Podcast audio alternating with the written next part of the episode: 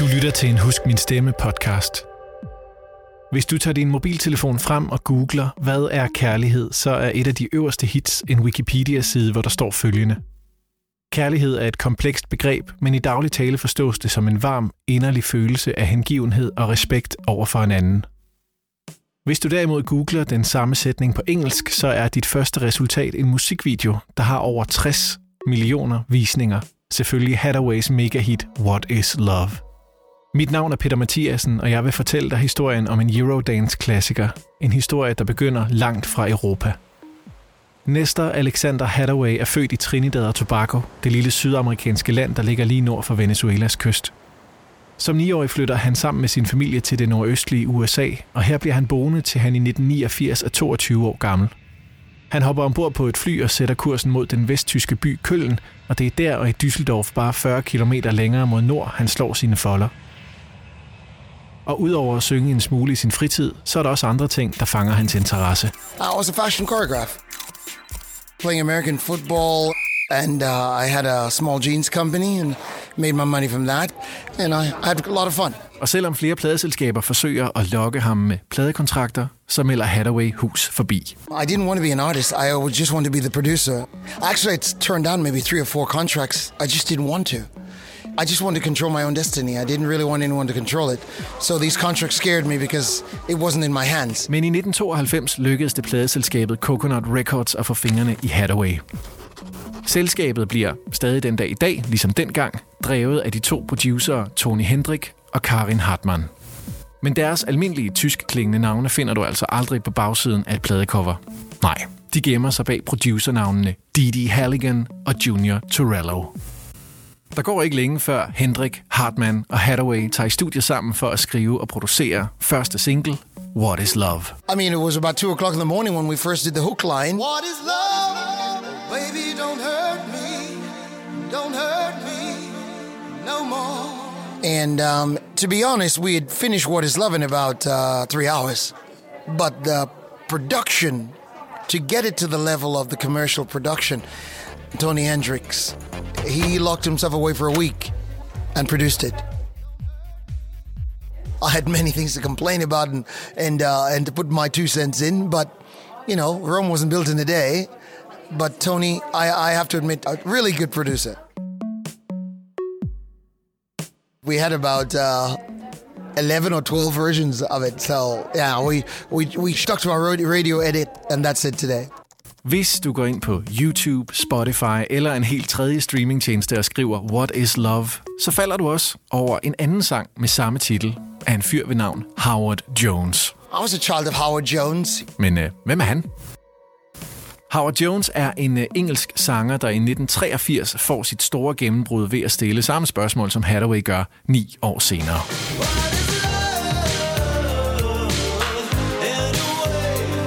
And I thought that's a universal question. If you're going to ask a universal, universal question, you might as well have a universal answer. And the universal answer is pain. So I don't want it. I don't. I, I love the idea of love, but I just I'm afraid of pain. So don't hurt me. I put at the end of it, and uh, yeah. What is love? Baby, don't hurt me.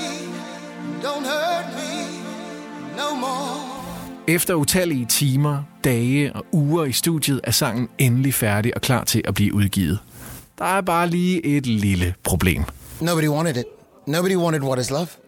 And my record company partners, Coconut BMG, they said they'll buy it from me for about 5,000 Deutsche Marks. And um, i stuck to my guns and I said no. Hathaway siger altså nej til at sælge What is Love for et beløb, der i dag svarer til ca. 17.000 danske kroner. They weren't about to put money down for budget for marketing or whatever. So I started to ask a few friends, local radios, to use it. And one of my dear friends at the w, WDR, which is a large German Westdeutsche Rundfunk uh, radio, um, basically um, took it as a jingle. Radiostationen WDR begynder altså så småt at spille What is Love, men ikke det hele af sangen. Kun små brudstykker, der bliver afspillet imellem de andre sange en gang imellem. Første gang Hathaway hører sin sang i radioen, er han sammen med den tidligere vesttyske højdespringer Carlo Trenhardt. We're in his Mercedes convertible SL driving down the road. it's about uh, late October of 1992. And it's playing on the radio. And uh, he looks at me, he says, Isn't that the song you played me a few days ago? I said, Yeah. Wow, pretty cool. I said, Yeah. My heart was racing and I was kind of proud. But, you know, you didn't want to play it off as uh, to show off or anything, you know. So I, I just kept my cool. Yeah, that went on for about five, six weeks. And without my knowing, it was slowly moving into the dance charts. And we didn't actually make singles. So we had to really move our ass around. And uh, and then the no sayers were all of a sudden ready to be yes sayers. And uh, yeah, here we are. Hathaway og pladeselskabet får virkelig travlt, og maskinerne står praktisk talt ikke stille det næste lange stykke tid, for sangen bliver hurtigt et hit i Tyskland, da den officielt udkommer i januar 1993. Både CD, kassettebånd, 7-tommer og 12-tommer vinylsingler bliver spyttet ud for at fodre det europæiske marked, og de bliver flået ned fra hylderne. What is Love lander allerøverst på hitlisterne i 13 lande, bare ikke på hjemmebanen i Tyskland. For øverst på den tyske hitliste finder vi hende der, Whitney Houston. I was 26 weeks at number two in this country of Germany, while other, every other country was taking me at number one. Germany, where I started everything, kept me because of Whitney Houston. Of course, you have a $200 million movie you're fighting against with a budget of around 200,000. it's a big difference. Også i England må øh, Hathaway nøjes med en anden plads på single-hitlisten. Ikke på grund af Whitney Houston, men på grund af den engelske R&B-sangerinde Gabrielle og hendes sang Dreams. Præcis ligesom Howard Jones, du ved, ham den anden med What is Love, måtte nøjes med en anden plads i 1983, dengang kun overgået af Paul McCartney. Men selvom hverken englænderne eller tyskerne sender Hathaway helt til tops, så bliver han hurtigt en international succes. I det amerikanske hitlistemagasin Billboard Magazine fra marts 1994 står der, at What is Love-singlen på det tidspunkt, altså et års tid efter udgivelsen, har solgt mere end 2,6 millioner eksemplarer. Og succesen kommer egentlig ikke bag på Hathaway. Knowing the industry and knowing what a what a commercial but yet pop strength of what is love, I knew it was going to have a, a bit more longevity. Og den her lidt længere levetid skyldes blandt andet en enorm støtte fra den amerikanske pladeselskabspræsident Clive Davis, der styrer Artista Records med hård hånd. Men også det populære comedy show Saturday Night Live er med tiden med til at gøre What is Love til en udødelig klassiker.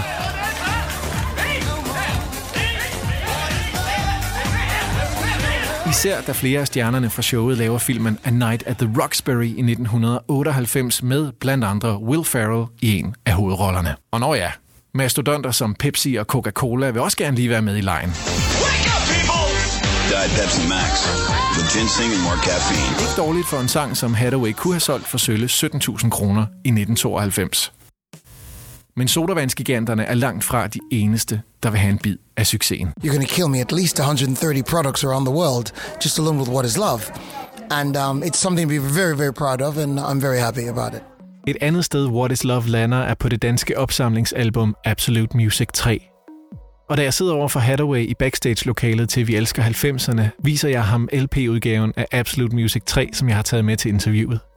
Og da han vender den om og kigger på bagsiden, går det op for ham, at han har havnet i rigtig godt selskab. Katie Lang, David Bowie, Deez, my God, look at that Shaggy, the Doobie Brothers, oh my God, look at these names. Oh, Lisa Stansfield, all people that I know so well. My, my, my, my. And of course, Tina Turner, my neighbor in, in Cologne for so long. I mean, wow. There's there's just so much everything in the beloved. Um, let's come together right now. Oh yeah, in sweet harmony. Oh, amazing, amazing stuff. This is an amazing collection here. I'll take it off your hands. Jeg kan afsløre, at jeg ikke giver Hathaway lov til at købe mit eksemplar af Absolute Music 3 på LP, men du kan se et billede af ham sammen med LP'en, hvis du går ind på Husk Min Stemmes Facebook-side eller huskminstemme.dk. Sørg for at trykke på abonner, der hvor du lytter lige nu, så går du aldrig glip af et afsnit fra Husk Min Stemme. Afsnittet her er tilrettelagt, produceret og mixet af mig. Jeg hedder Peter Mathiasen. Tak til Hathaway, pladeselskaberne og Vi Elsker 90'erne. Og ikke mindst, tak til dig, fordi du lyttede med.